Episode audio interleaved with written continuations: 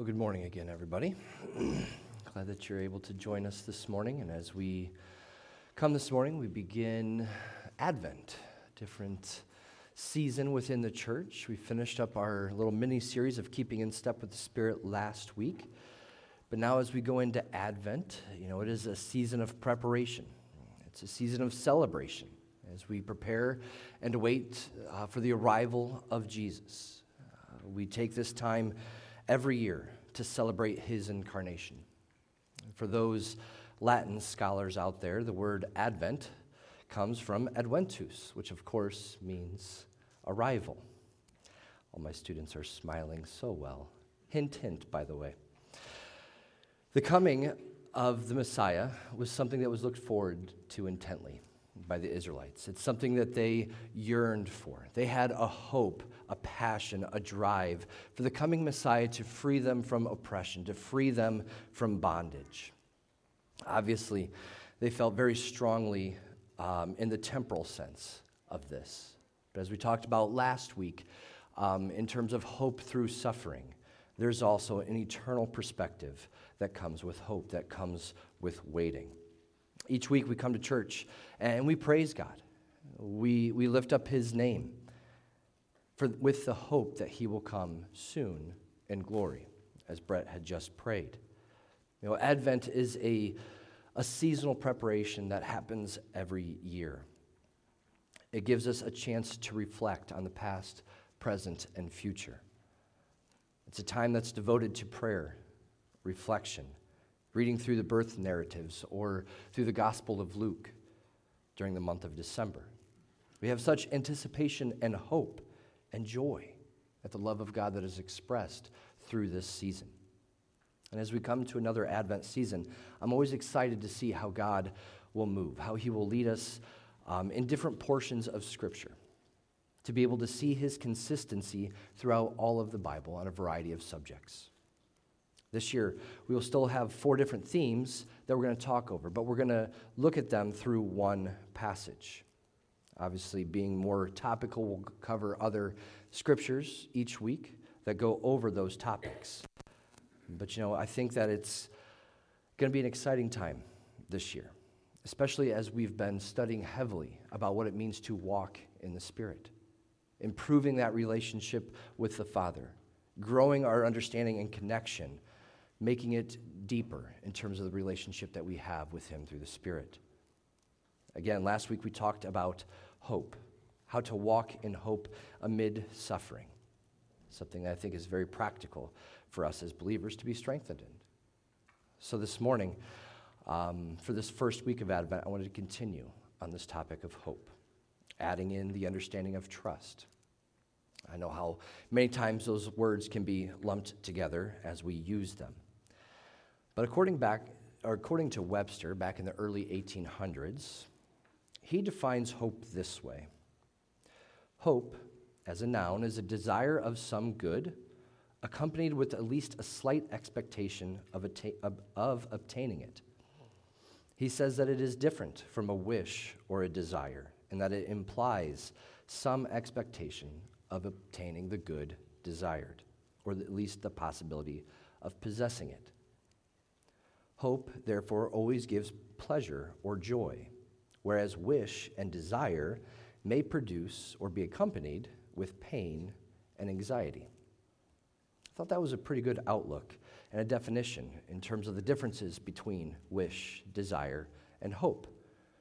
And of course, if you look to this past weekend in the football season, I'm not sure which one of them you were feeling at those moments, depending on the game that you were watching.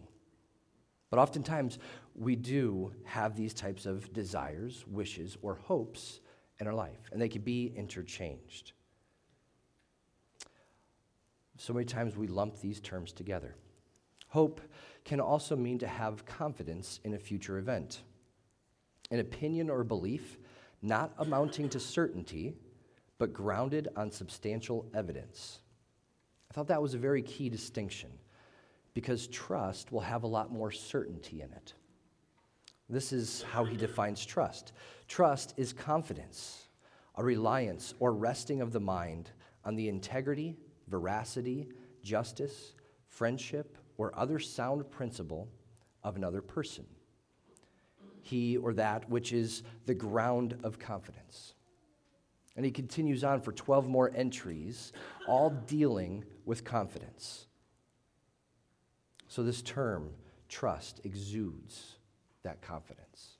And when you mix that in with the things that are hoped for and our understandings of these as a believer, when we tie this into the person of Jesus, when we tie this into the promises of God, our faith is pretty reliable. It's unshakable. So, for this Advent season, we're going to be diving deeper into some of these topics. And we're going to be looking in the book of Isaiah, chapter 12. If you have your Bibles, you can join me in there. Uh, we will be moving around Isaiah for some context this morning, so you want to keep them open. Um, I also did not give a PowerPoint this morning because I just wanted to be nice to Shay. But Isaiah chapter 12.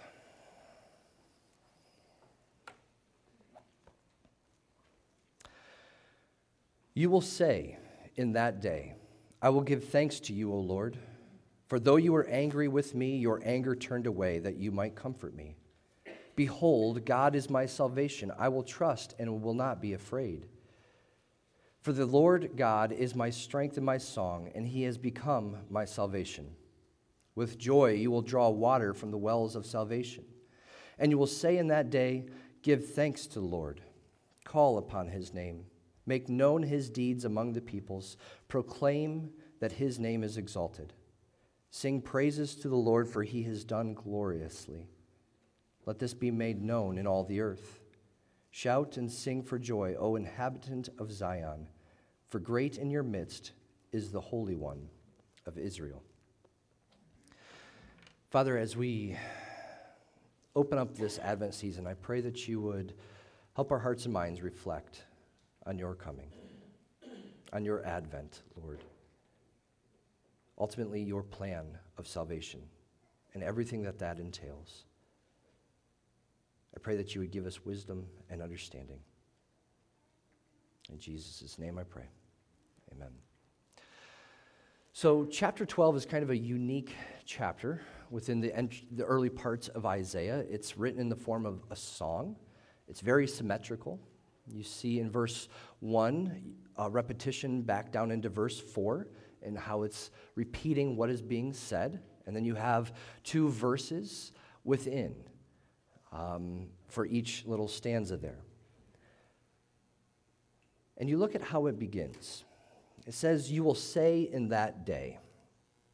Well, as a student of the word, you should ask the question, Which day? Which day is being referenced to. Because day in the Old Testament oftentimes talks about the day of judgment or a day of fulfillment.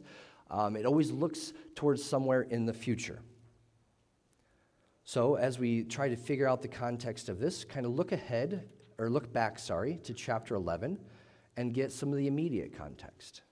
When you're studying, you always want to look a little bit what comes before and after. And you know, it might, be a, it might have been a long time since you've read the book of Isaiah, but you might be familiar with a lot of the themes, with a lot of the bigger chapters. And this is uh, the chapter in chapter 11 here that talks about the shoot and the root of Jesse. Um, unbeknownst to the readers of Isaiah, but who we believe to be Jesus of Nazareth, of who he's talking about. And in chapter 11, it describes his lineage, his personality, his stances on justice, all being described. And then as you look in verse 10, it says, In that day, the root of Jesse. So it's speaking of the coming Messiah, who is also the root of the line of David. He will stand as a signal for the people, as a banner, as a standard. So you think of in war times, you had a banner or you had a flag bearer, and people would rally around that person. So it's saying that you know, in that day, true Israel from all over the world will come to Jesus, and his resting place would be glorious. Now, some more context if you turn back to Isaiah chapter 2, verses 2 through 5. It says, It shall come to pass in the later days that the mountain of the house of the Lord shall be established as the highest of the mountains, and shall be lifted up above the hills, and all the nations shall flow to it. And many people peoples shall come and say, Come, let us go to the mountain of the Lord, to the house of the Lord, or sorry, to the house of the God of Jacob, that he may teach us his ways, and that we may walk in his paths. For out of Zion shall go forth the law, and the word of the Lord from Jerusalem. Um, keep reading here, verses 4 and 5 as well. He shall judge between the nations and shall decide disputes for many peoples. And they shall beat their swords into plowshares and their spears into pruning hooks. Nation shall not lift up sword against nation, neither shall they learn war any more. O house of Jacob, come, let us walk in the light of the Lord.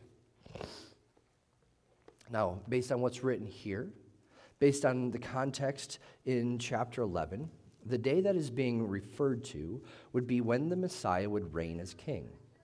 These chapters line up well with Romans chapter 11 that talks about the remnant of Israel. Um, so, what's being described is what we would be looking for in terms of the return of Christ. Now, based on what we see here in the day that's being talked about in verse 1 of chapter 12, we have this understanding in the context of Jesus' future coming. Now, we have to remember also that the Israelites are simply just focused on the Messiah coming to be their king. They missed the suffering servant. They missed the incarnation and the humble beginnings of Jesus as a baby. Their hope was in a king, not in a prophet who died. Now, again, they're not too far off because they're envisioning the coming Christ to be the same that we're expecting for the second coming of God. But they missed those important parts of Scripture. Their hope was and continues to be for God to come in this way as he is described through much of the Old Testament. In that day, they will give thanks to God, for he is their salvation. Now, I'll hit most of verse 1 a little bit harder in the coming weeks, but I do want to make one point as we go, go into this. I want to make note of how people will acknowledge the Lord was angry with them. In that day, they will acknowledge that. What this points the reader to is sin and failure in the lives of the Israelites. This verse creates a need for a Savior, a need for the hope to be in the Lord. If your hope is in just the reign of the Messiah, then you would respond similar to, similarly to how the Israelites do throughout uh, their treatment of Jesus. But if you understand the separation that you have from God because of sin, your thanks, your praise is completely different. You understand hope in a different way. I think that we can see this especially in our American culture, where we can provide many things for ourselves making our faith sometimes superficial. You know, if everything is fine, if I can provide everything I need, what do I really need the Lord for? I'll just wait for heaven and just get my ticket that way. You know, it's not a true understanding of the separation of sin. As we've talked about, it's not having that repentant heart from sin. But Isaiah recognizes the separation between him and the Lord. And he is conveying that to the people here that you will think this way in the future. It's an approach that, as we look back to Isaiah chapter 6, when Isaiah is in the throne room before God, he knows that separation as he is on his face before God. But he is alluding to how they will praise God in the future. My main focus for today is in verse 2. Where do we put our hope? And our trust. Do you contemplate this often? I mean, we're in church, we're at the start of Advent season, we're among believers, so generally we're going to say our hope and our trust is in God, right?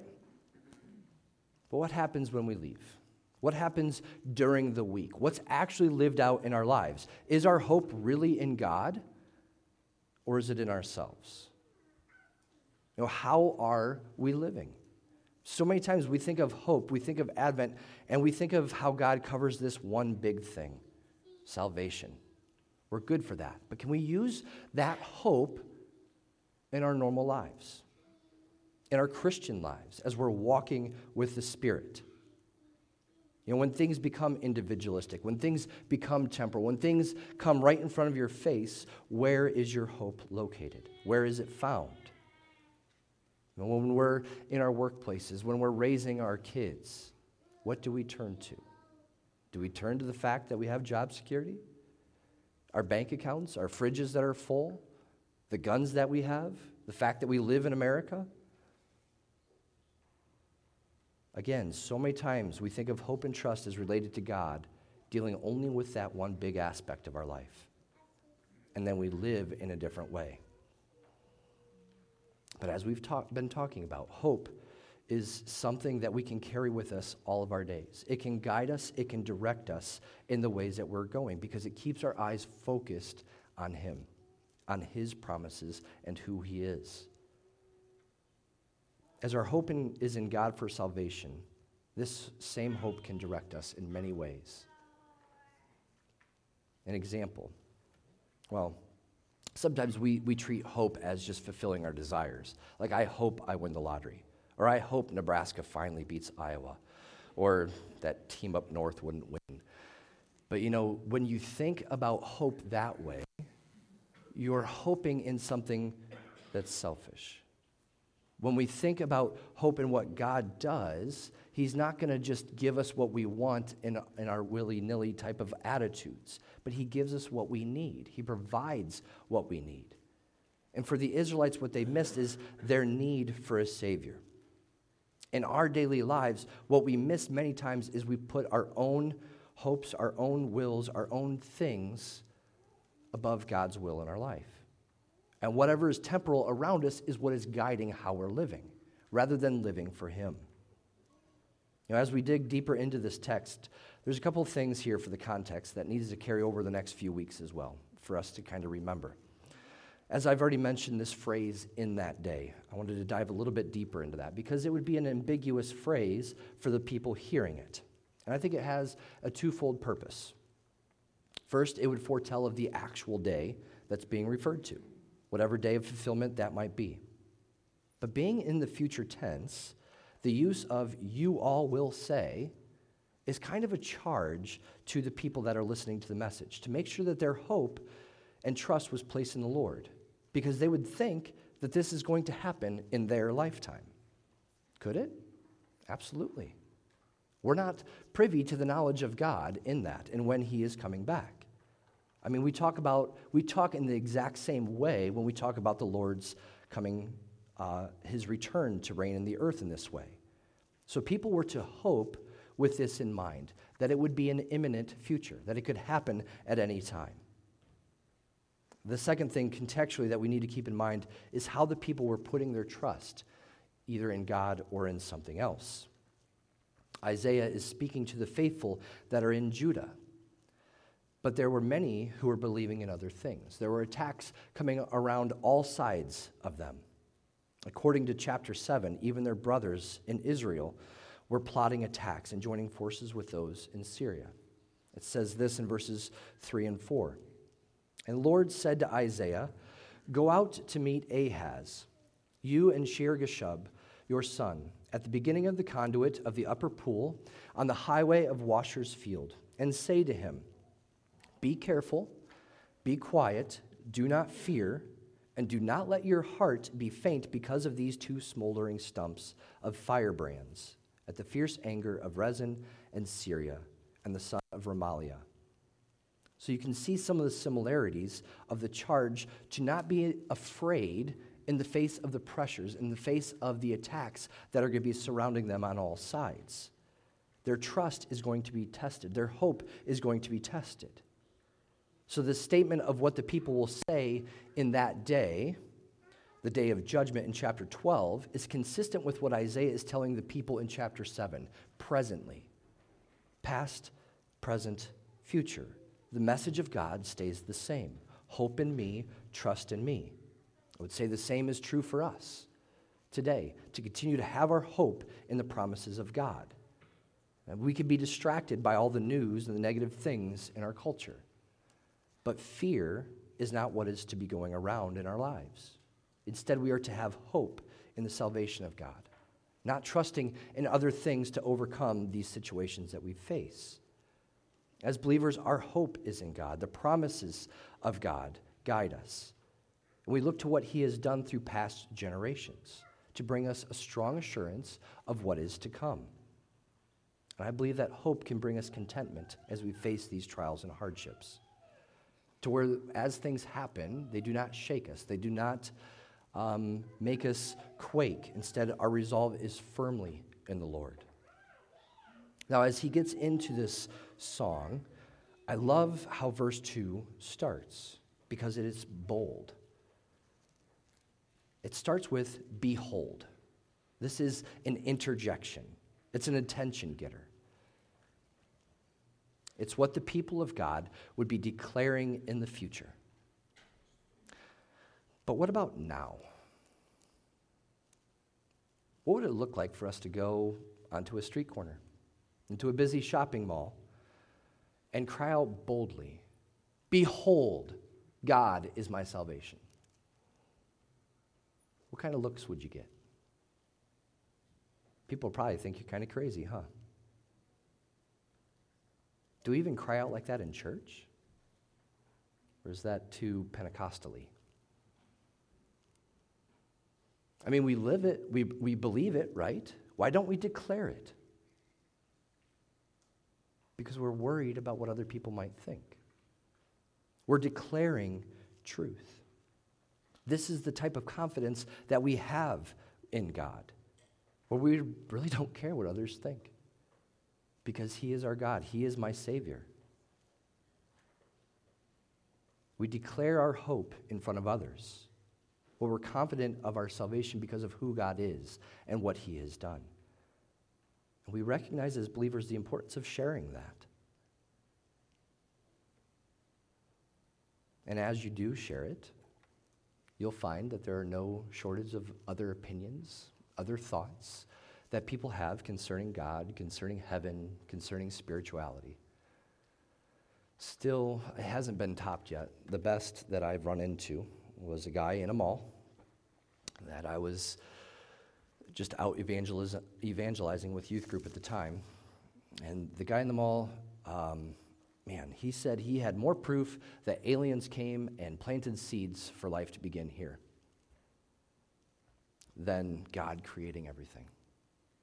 He was raised in a Jewish home, spent some time in the Muslim faith until he finally made it to his scientific discoveries. He was a joy to talk to. But he is putting his, his trust in those things. When we declare boldly what we're saying, we are drawing a line in the sand, saying, This is the truth. And others are going to come up against us with what they believe is the truth. Things that they are being deceived by, things that are designed to take their hearts and their minds away from Jesus as our Savior. The Bible talks very clearly about salvation. He is our strength, He is our song. And we need to boldly declare that to a lost generation. Behold, this is the truth. And he says that in that day, you will say, I will trust and not be afraid. So we see how in that day fears would subside. And again, within context, the fears that the people would be going through is exile, surrounding nations coming to attack, to conquer them, to decimate them, to eventually destroy the temple. That is what they are going through in the present time. But remember back in chapter 7 when he tells the king, Do not fear, do not be afraid, do not let your heart grow faint. And as Isaiah is speaking this song in chapter 12, he again is referring to the Messiah and his reign in the future and how all fears would be eliminated. See, Israel would still have to go through the hard times, but he is giving them hope for both the present and the future. This type of hope would encourage them, it would build them up, reviving the trust that they have in God to put Him first in the middle of the turmoil, in the middle of the battles, in the middle of the exile that they would face. It's kind of like what we talked about last week with Romans 8 continuing to have hope through times of trial and suffering. And you know, we've talked about fear before, how it is a wonderfully tragic tool of the enemy. Fears take our eyes off of God and instead place them on the things and the situations that are in front of us.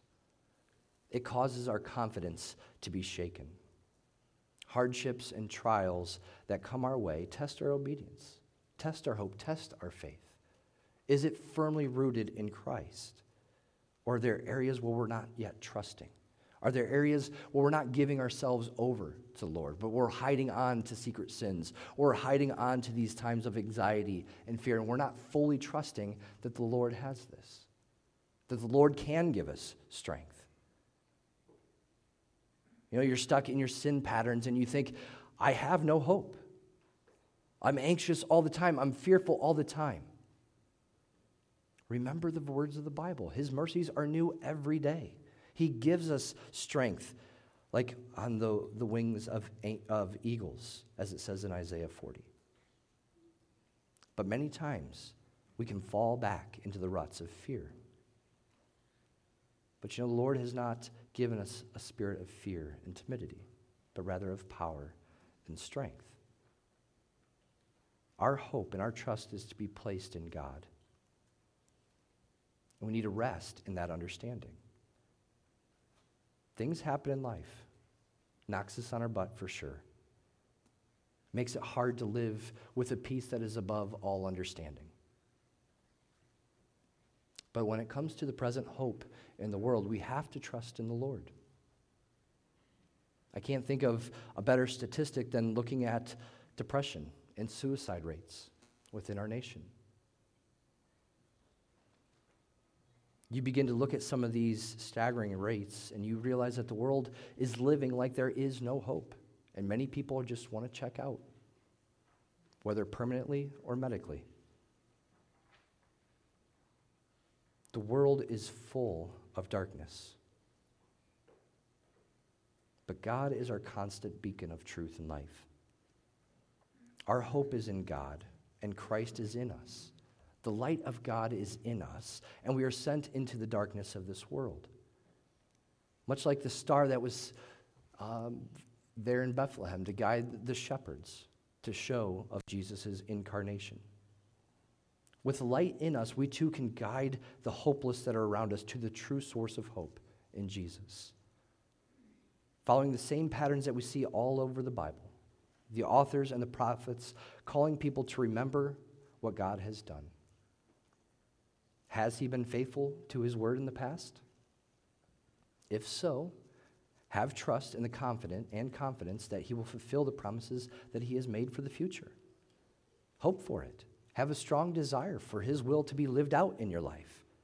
You know, as you have hope, we share that hope and confidence with those around us as we are loving others, as we are fulfilling the Great Commission. We give them the answer for the hope that is in us. We need to be ready to boldly declare what that is, having the words of God on our mouth.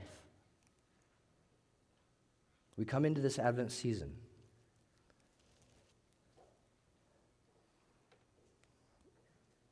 And it could be very easy for us to focus on the turmoil that is around us.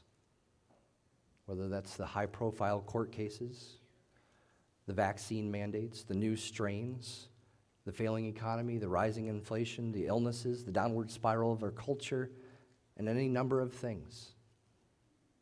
We can let those things run our minds.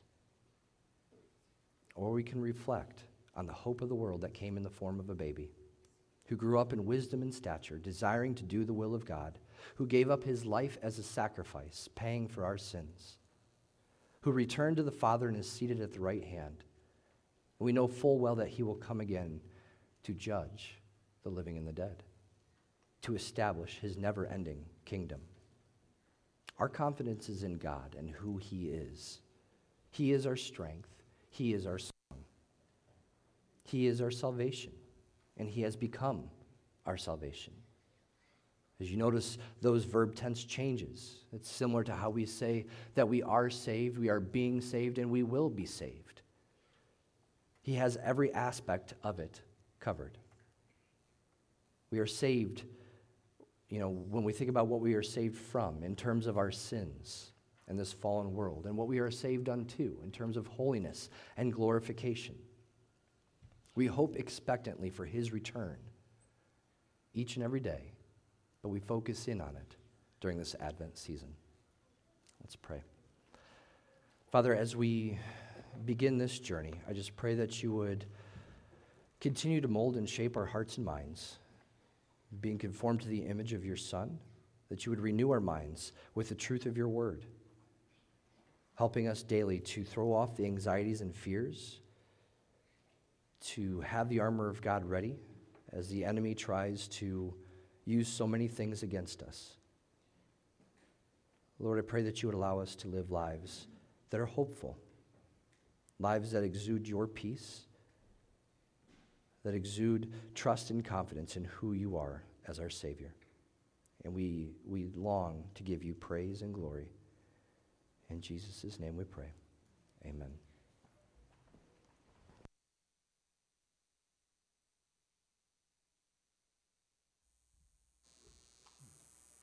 Will you please stand for our last song?